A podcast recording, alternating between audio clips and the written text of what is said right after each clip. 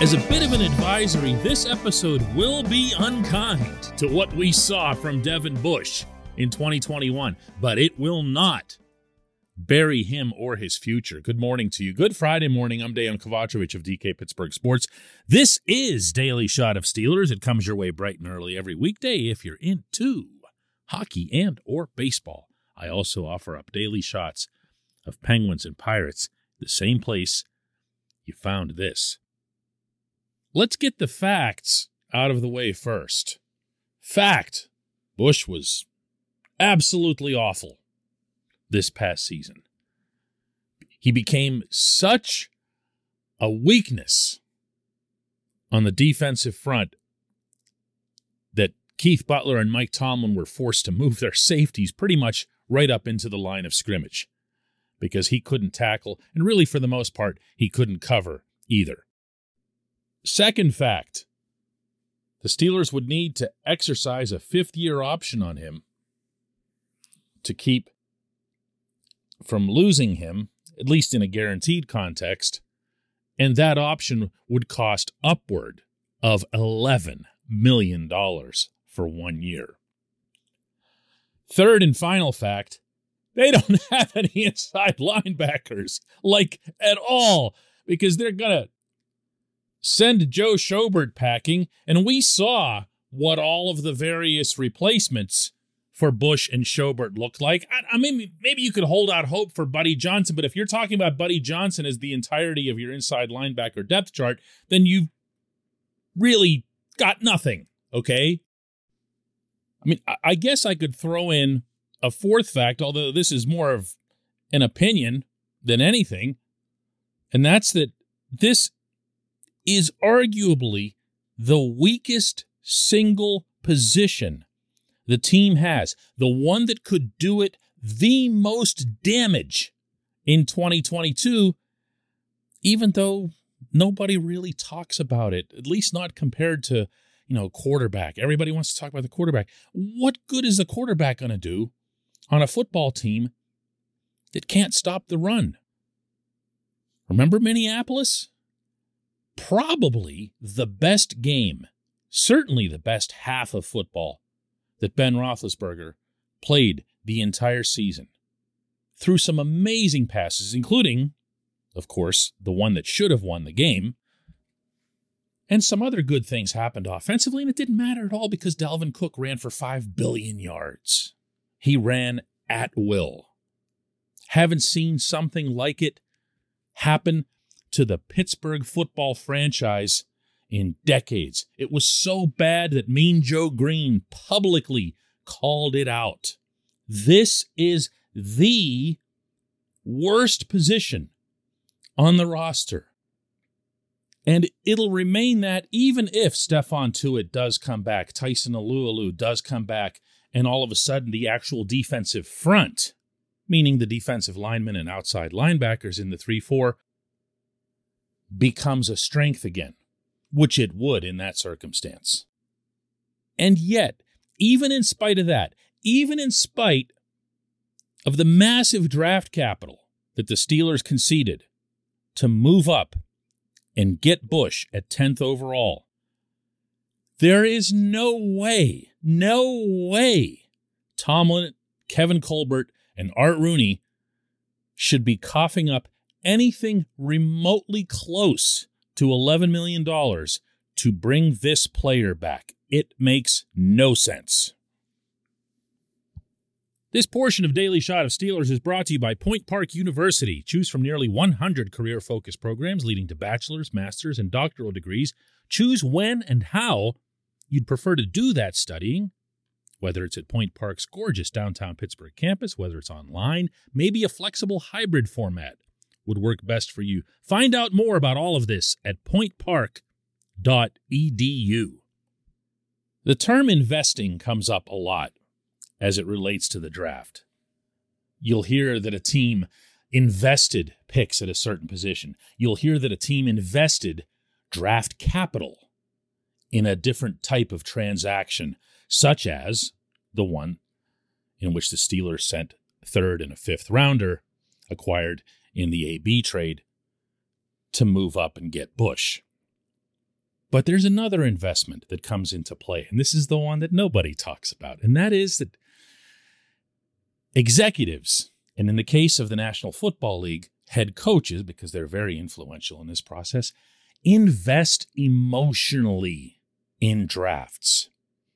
They love to say that when a player gets to a training camp, in the Steelers' case at St. Vincent College, again, someday maybe, that all players have the same chance. They don't. They don't. It's not how it works. A first rounder is always going to be favored. Why? It's like a favored child.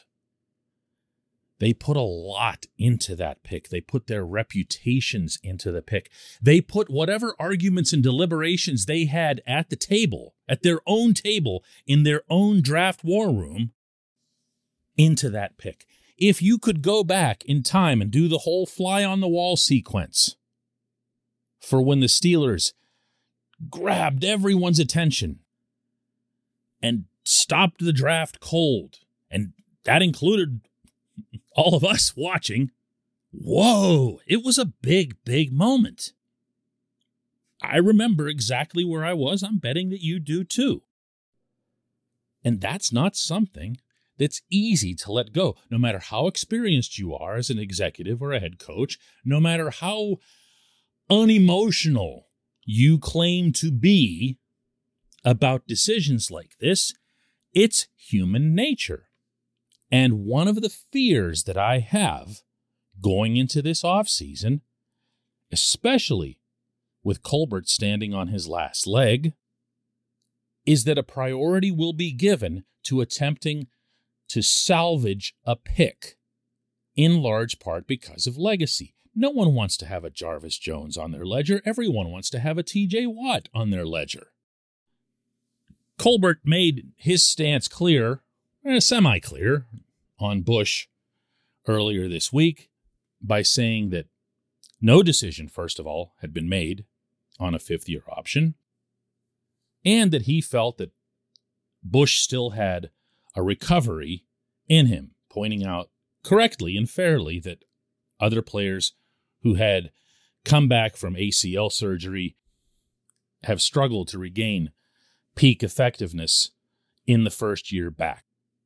He made it clear that they believe in Bush, they believe in his future, but, you know, again, nobody has snapped up the fifth year option yet. And going back to December, Tomlin made public comments about Bush uh, supporting him both in words and in deed, meaning that he spoke effusively of Bush being courageous for having come back the way he did and for not having held out, for having made himself available when realistically his knee might not have made that necessary. And indeed, of course, Tomlin kept playing him, at least for the most part, until it was painfully evident that Bush was just killing this defense. Here's my suggestion, and this isn't out of whack, I don't think, with reality, with emotion, with Bush's potential, and from Bush's perspective as well. Talk to him.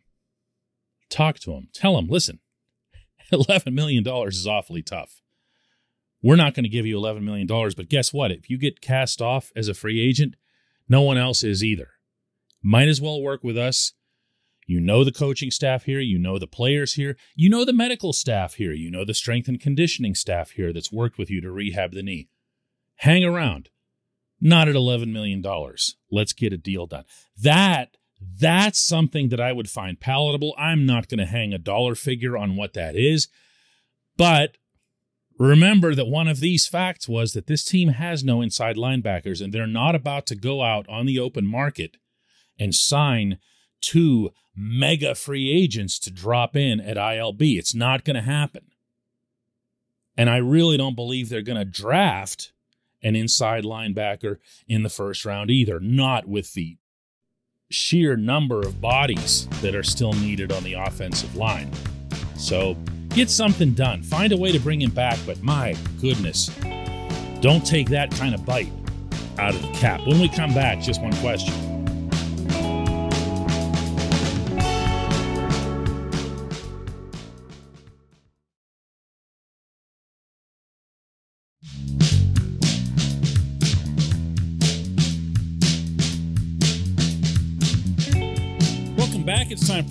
Just one question, and that's brought to you always on this program by the personal injury law firm of Luxenberg, Garbett, Kelly, and George. LGKG. They represent people who are hurt in car accidents who need assistance with workers' comp and medical malpractice claims. The attorneys at LGKG have been designated super lawyers, capital S, capital L, for the past 15 years. And yes, that is a real thing. The super lawyer designation is reserved for the top 5% of all attorneys in Pennsylvania. Learn more about them at lgkg.com or by calling 888 842 5454. And today's J1Q comes from Scott Teagarden, who asks DK, do you trust the Steelers' track record on drafting quarterbacks lately? They probably have bigger holes to fill. I did this on purpose, Scott, meaning when I saw your question in the pool and then moved it to the top of the list to be on today's show, I had reflexively proceeded to start checking who were their recent quarterback draft picks. And then I stopped. That's what I did on purpose, meaning I didn't want to research it.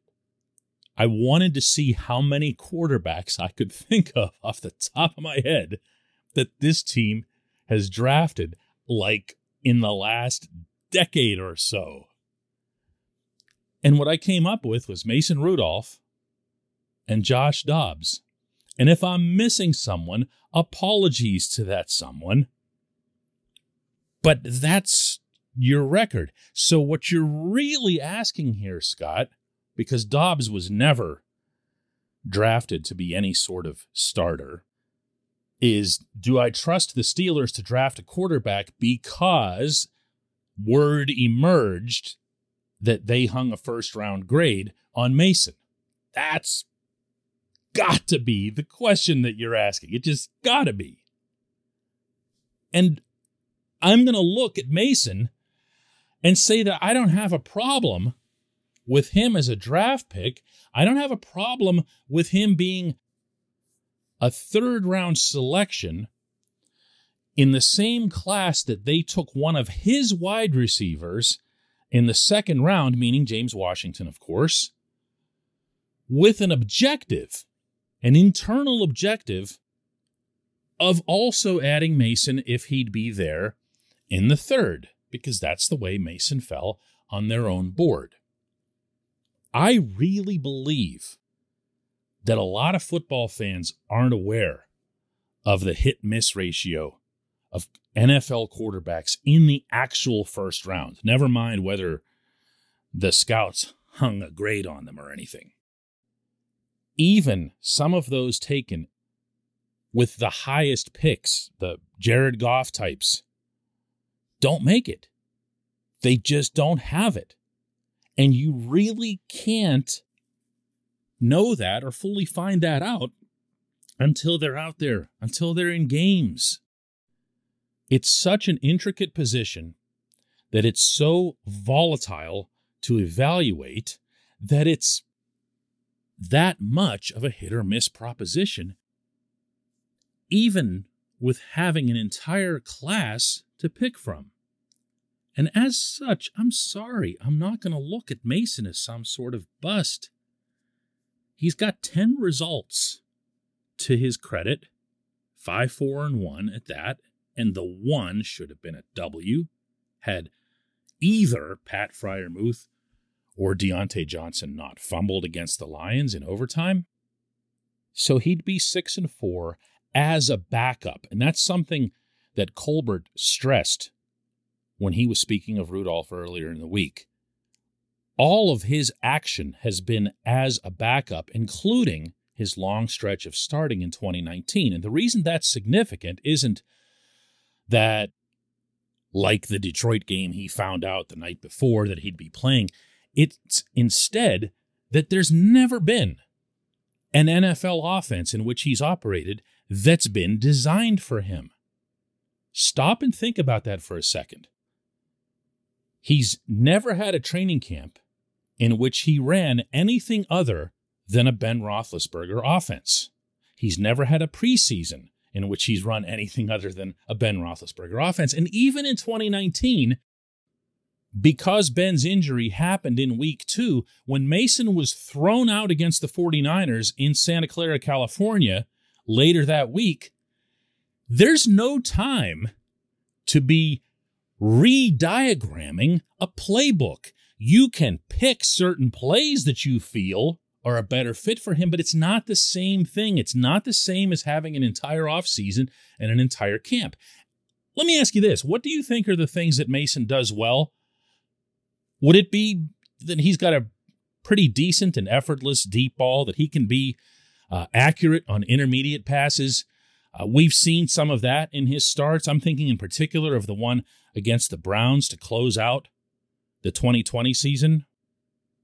We'd probably agree that he's got reasonable mobility, nothing spectacular. And we saw some of that even in his limited action this past season. And at the same time, he's got shortcomings. He hasn't always read defenses well. He gets strangely inaccurate or lacking touch on short, seemingly easy passes. And then, of course, there's the happy feet issue, which I believe he corrected and eliminated in 2021, but that's going to be open to someone's opinion. Why not just find out? Give him the summer, give him the playbook. Let him make at least one NFL start operating a Mason Rudolph offense. Then we can get into the whole uh, they can or can't draft quarterbacks. They never, to answer your actual question, to swing all the way back to that, they never, the Steelers, see themselves as being unable, uh, much less unwilling to draft a certain position. And if anything proved that, it's that they kept right on drafting cornerbacks, didn't they? I appreciate the question. I appreciate everyone listening to Daily Shot of Steelers today and all week long. And we'll be back Monday with another one.